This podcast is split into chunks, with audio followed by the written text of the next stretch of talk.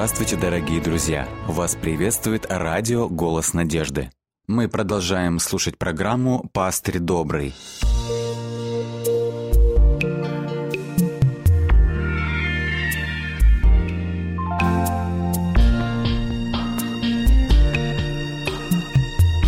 Программа «Пастырь добрый». Мы продолжаем исследовать восьмую главу книги пророка Даниила. Давайте теперь посмотрим, как небо рассматривает степень и тяжесть данного греха, о котором мы говорили выше. В 12 стихе 8 главы книги пророка Даниила подобные действия малого рога названы нечестие. Здесь используется древнееврейское слово «пиша», что значит «восстание», «бунт» или же «мятеж». Левитская система подразделяла грехи на три степени тяжести. Это неумышленные грехи, умышленные грехи. И третья категория грехов названа э, именно вот этим словом «пиша», то есть грех, совершенный дерзкой рукой. Это слово указывало на самую тяжелую степень греха. Это грех, которому, за который не было или невозможно было получить прощение.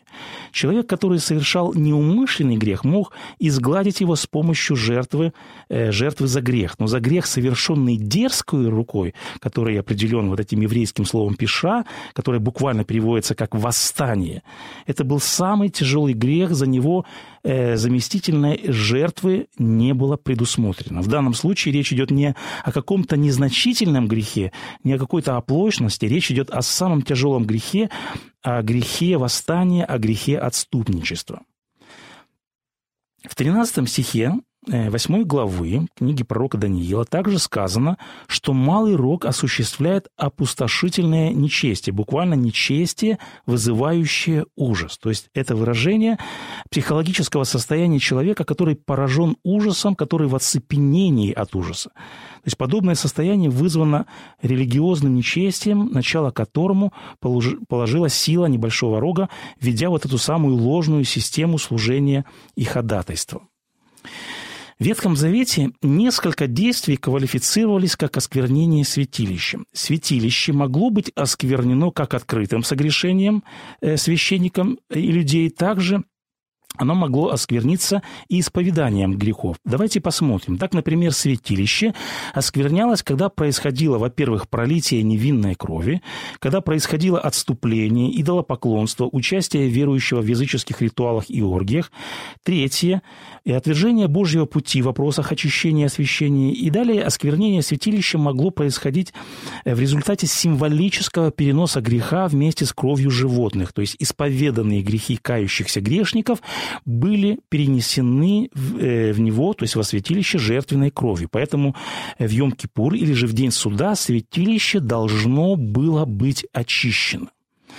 Когда мы исследуем историю христианской церкви, мы видим, что в средние века произошло отступление. Отступившая церковь, как мы говорили выше, заимствовала множество языческих ритуалов и культов, как и было предсказано в книге пророка Даниила. Как мы сказали, подобные действия оскверняли земное святилище, соответственно, в новозаветную эпоху открытое беззаконие, открытое восстание и отступничество, все эти богохульные действия малого рога, которые совершались на протяжении протяжении многих и многих веков привели к прообразному осквернению небесного святилища. Таким образом, Малый Рог своим нечестием, своим восстанием, своим отступлением, он осквернил святилище, или, как сказано в тексте, он попрал святилище, или же было поругано место святыни Господней.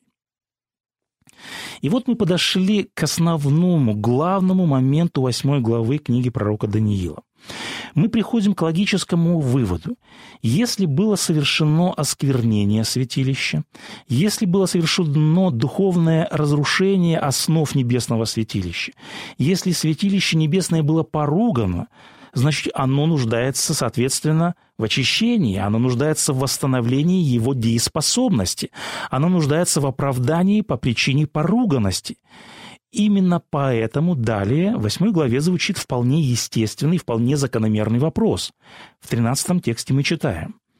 Звучит вопрос, насколько времени простирается это видение об опустошительном нечестии, когда святыня будет попираема? В оригинале древнееврейского текста, в данном вопросе состоит акцент на конце периода, а не на его протяженности. То есть суть вопроса состоит, состоит в том, чтобы узнать не о протяженности, то есть не сколько времени, не как долго, но об окончании. То есть стоит вопрос доколе, до каких пор. То есть о том, когда произойдет конец вот этого опустошительного нечестия. То есть главный вопрос звучит по сути так. До какого момента будет длиться это нечестие, будет длиться это отступление, доколе, до какого периода времени, до какого момента? И вот в 8 главе, в 14 стихе, ответ ангела на этот вопрос звучит следующим образом. «На 2300 вечеров и утр, и тогда святилище очистится». Этот текст можно назвать центром восьмой главы, а также центром всей книги пророка Даниила. В данном тексте мы находим два фактора. Первый – это фактор времени, то есть ответ на вопрос, до какого времени будет длиться нечестие ангел-истолкователь в седьмом стихе ясно говорит Даниилу о том, что видение относится, и вот здесь указывается факта времени, когда, к какому времени относится это видение. Сказано в седьмом стихе, это видение относится к концу времени, а в шестнадцатом стихе говорит ангел снова, что видение о вечере и утре – истина, но оно относится и снова же упоминается временной период. Оно относится, сказано, к отдаленным временам. По расчетам, конец этого периода приходится на 1844 год. И второй фактор – это фактор события. Звучит вопрос, что же произойдет по окончании вот этих 2300 вечеров и утр? Сказано «и тогда святилище очистится». Здесь используется древнееврейское слово «цадак». Библейские исследователи указывают, что этот э, термин или же это древнееврейское слово – это термин, который имеет или же включает в себя не одно, а несколько значений. Поэтому в область э, значения, смыслового значения этого древнееврейского слова входят такие значения, как «очищать», оправдывать и восстанавливать. То есть этот текст можно перевести следующим образом. Пройдет 2300 вечеров и утр, и тогда святилище будет очищено, оправдано или же восстановлено в его первоначальном статусе в своей правоте. Давайте кратко рассмотрим значение каждого из этих слов, то есть в каком смысле небесное святилище будет оправдано, восстановлено или же очищено. Прежде всего, в каком смысле небесное святилище будет оправдано, или же в каком смысле оно будет восстановлено в своем первоначальном статусе. Надо сказать, что в результате атаки на небесное святилище Малый Рок не завоевывает небесное святилище. Небесное святилище нельзя, его невозможно завоевать и не спровергнуть. Подразумевается, что Малый Рок наносит святилищу всего лишь некоторые, э, образно говоря, повреждения. Какие э, повреждения были нанесены небесному святилищу? Все, что удалось сделать силе малого рога, это отнять ежедневное или же ежедневную жертву, то есть истину о жертве Христа и ходатайственное служение Христа. Как мы сказали в истории христианской церкви, на определенном этапе непрерывное служение Христа в небесном святилище полностью затмило, полностью было потеряно из виду и практически было забыто. Надо сказать, что подобная ситуация и по сей день к сожалению, бытует в учении традиционных церквей. Но вот что печально, практически все деноминации отрицают идею в общем существования небесного святилища. Утверждается сегодня, что нет, не существует никакого небесного святилища, никакой небесной скинии. К большому сожалению, сегодня нет такой доктрины, которая бы так высмеивалась, порицалась и критиковалась, как доктрина о святилище. Учение, доктрина о небесном святилище, как никакое другое учение, сегодня подвергается самым серьезным атакам, нападкам и насмешкам со стороны многих других исследователей. И вот еще с каких времен тянется история отрицания существования небесного святилища. Так, например, около 130 года по рождению Христа было написано послание Варнавы. Варнава – это был апостол от 70, это был один из мужей апостольских. Однако послание Варнавы, по сути дела, писал вовсе не он. Это псевдопослание, это апокриф. Автор этого послания занимается высмеиванием закона Моисеева. В частности, там есть такие строки. Автор говорит, Я скажу вам и о храме, как они, иудеи бедные, в обольщении своем, надеялись не на Бога, Создателя своего, но они надеялись на здание, ибо они почти как язычники поклонялись ему во храме. Знаете, что надежда их на храм суетна, в обиталище наших сердец в нас истинно живет Бог. Он вел нас в нетленный храм. Вот духовный храм, созидаемый Господу. Мы видим из данного текста, что автор – высмеивает иудеев. Он говорит, иудеи в своем обольщении, бедные, несчастные, глупые, они почти как язычники поклонялись во святилище в Скинии, и они надеялись на это строение. Однако эта вера в святилище, как говорит автор, суетно. Святилище, духовный храм, говорит автор, это наше сердце, это наше естество. Не надо было строить храм подобно язычникам. Понимаете, уже с того времени высмеивается идея небесного святилища. И, конечно, уже позже теологи насмехались над этим учением. Какие последствия влекут за собой искажение в понимании и отрицание существования небесного святилища? Понимание истины о святилище влияет на вечную участь каждого человека. Когда отвергается учение о небесном святилище, человек получает искаженное или же усеченное представление о плане спасения. Человек лишается самого главного, он лишается искупительного служения Иисуса Христа. Спасение не завершается лишь на Голговском кресте. Наше спасение продолжается, оно продолжается в небесном святилище через служение небесного первосвященника. Небесное святилище открывает и осуществляет искупление и спасение человека. И вот как звучит центральный текст всей книги пророка Даниила – Пророческая весть провозгласила, что пройдет 2300 вечеров и утр, и тогда святилище будет оправдано или же восстановлено, как сказано в тексте оригинала, в его первоначальном статусе. Конец периода 2300 вечеров и утр приходится на начало XIX века.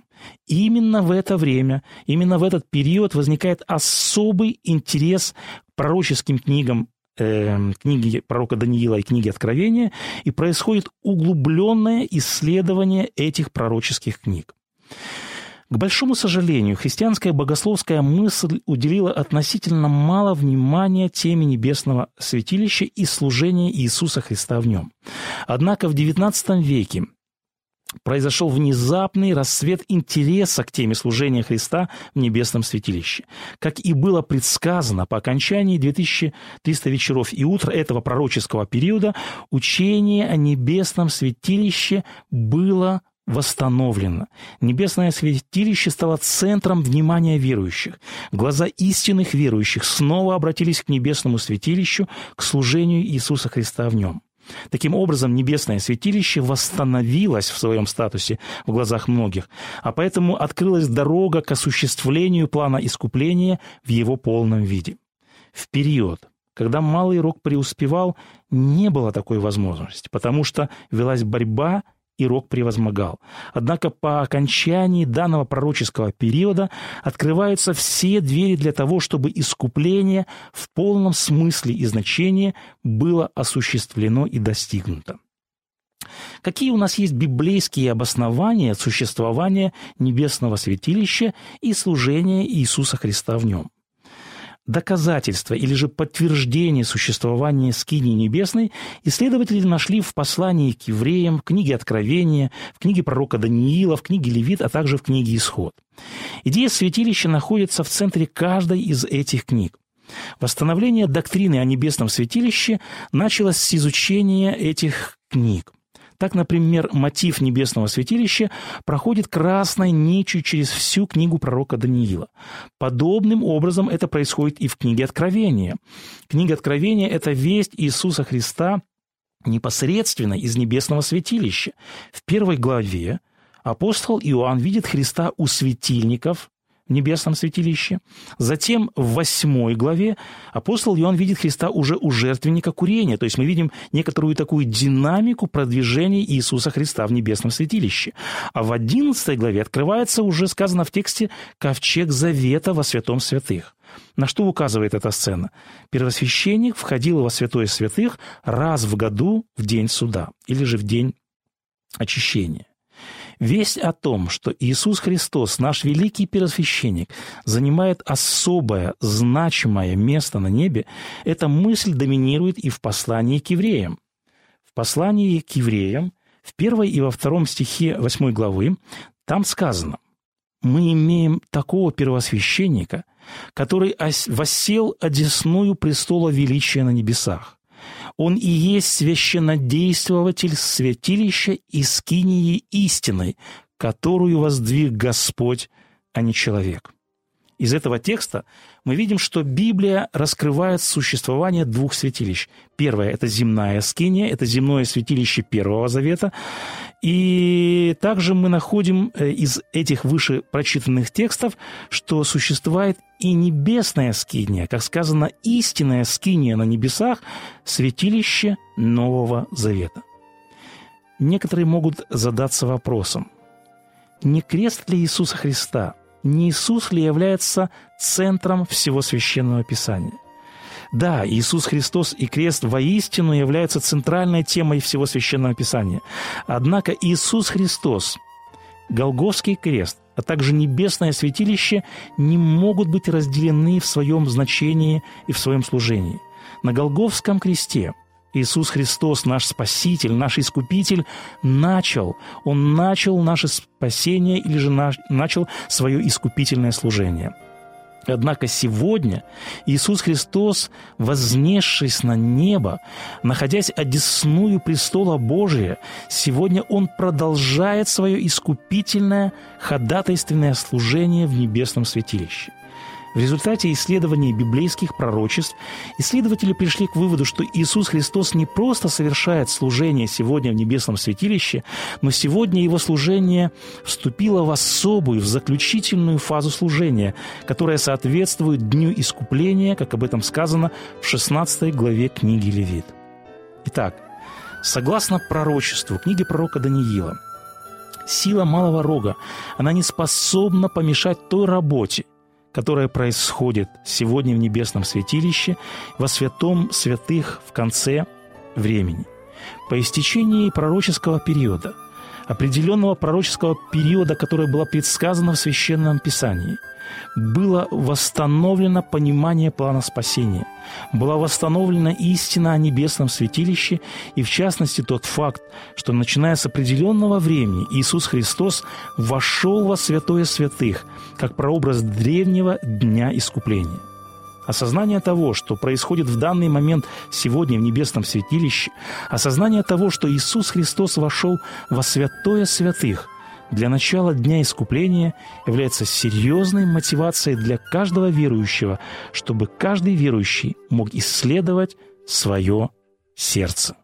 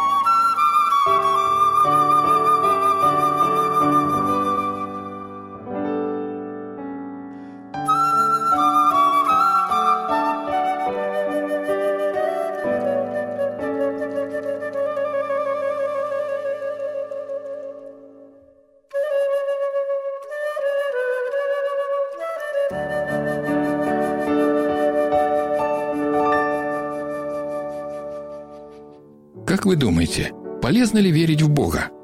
Как-то даже непривычно, даже некорректно звучит вопрос, правда?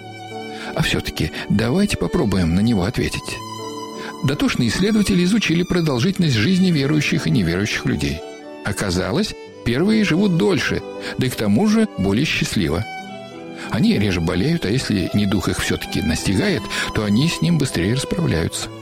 Качество их жизни несколько иное, чем у окружающих. Во-первых, они значительно меньше беспокоятся. Во-вторых, они не стремятся во что бы то ни стало головокружительным успехом. Они доброжелательны, радушны, они счастливы. У них нет завистников и врагов, а значит, им почти неведомы отрицательные эмоции. А ведь именно они сокращают жизнь многим из нас. Вечные обиды, злопамятство, вообще озлобленность не дают нам вздохнуть свободно. В христианских семьях обычно царят лад, покой, радость и, конечно, любовь. Родители любят своих детей, а те отвечают им взаимностью. Все готовы друг другу помочь, а если нужно, простить. Кстати, христианские семьи реже разваливаются. Есть по этому поводу убедительная статистика. Здоровье обеспечивает не только положительные эмоции. Очень важно вести здоровый образ жизни. Свежие овощи и фрукты занимают почетное место на столе верующего человека. Он игнорирует табак и алкоголь, что хранит его от многих болячек и не опустошает семейный бюджет. Движение. Разумное и на природе, где много солнца и свежего ветра. Никаких спортивных азартов, которые нередко приводят к травмам, а то и просто калечат тело, а затем и всю жизнь. Работа в саду, прогулка в лесу, парке укрепляют тело лучше, чем натужные упражнения в душном спортзале – Получается, верь в Бога, живи по Божьим заповедям, и у тебя все будет хорошо. Вроде бы все сказанное выше убеждает именно в этом. Однако, откуда взялись тогда такие народные поговорки и присказки? На Бога надейся, а сам не плашай. Не боги горшки обжигают. Более того, один неглупый человек почти два века назад вообще назвал религию опиумом народа – а это зелье, как известно, не очень благотворно влияет на живущих на земле. Итак, подводим черту. Полезно ли верить в Бога? Кто же прав? Где здесь лежит истина? Ваше мнение –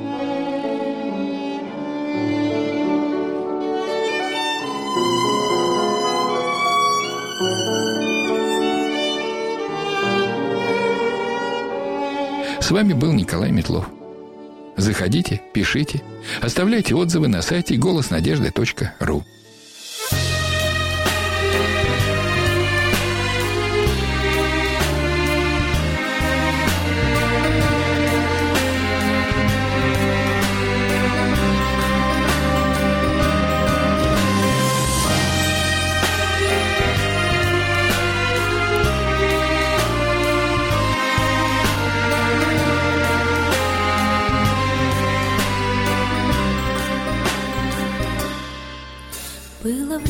надежды и веры большой. Высоко воспаряли мечты. Шла я к людям с доверчивой, чистой душой Но наткнулась на меч клеветы. Не летаю в мечтах, не парю высоко. Еще раны души так свежи. Заглушить эту боль мне одной нелегко. Я молю о прощении в тиши. Боже мой, помоги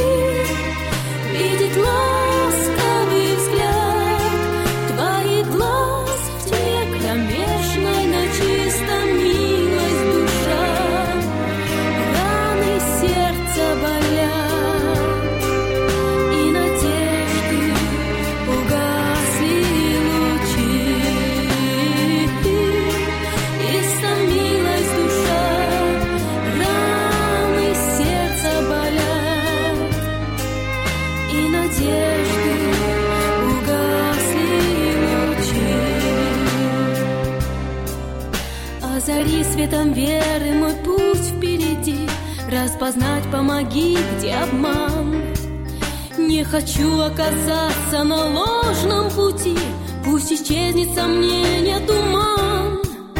И тогда воспарю вновь в мечтах высоко, засияют надежды лучи. Боже мой, помоги ощутить, как легко жить с тобою и днем, и в ночи.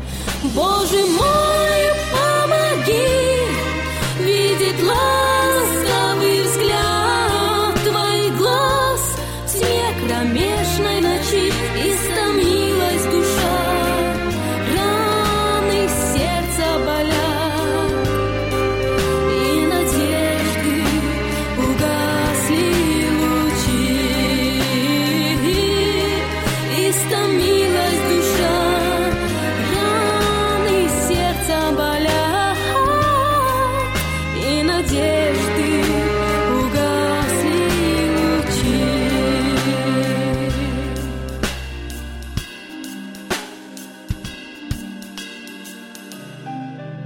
Дорогие друзья, вы можете оставить свои сообщения через WhatsApp и Viber по номеру плюс 7 915 688 7601 или позвонить нам на бесплатную линию, которая работает на территории Российской Федерации. Номер 8 800 100 ровно 1844.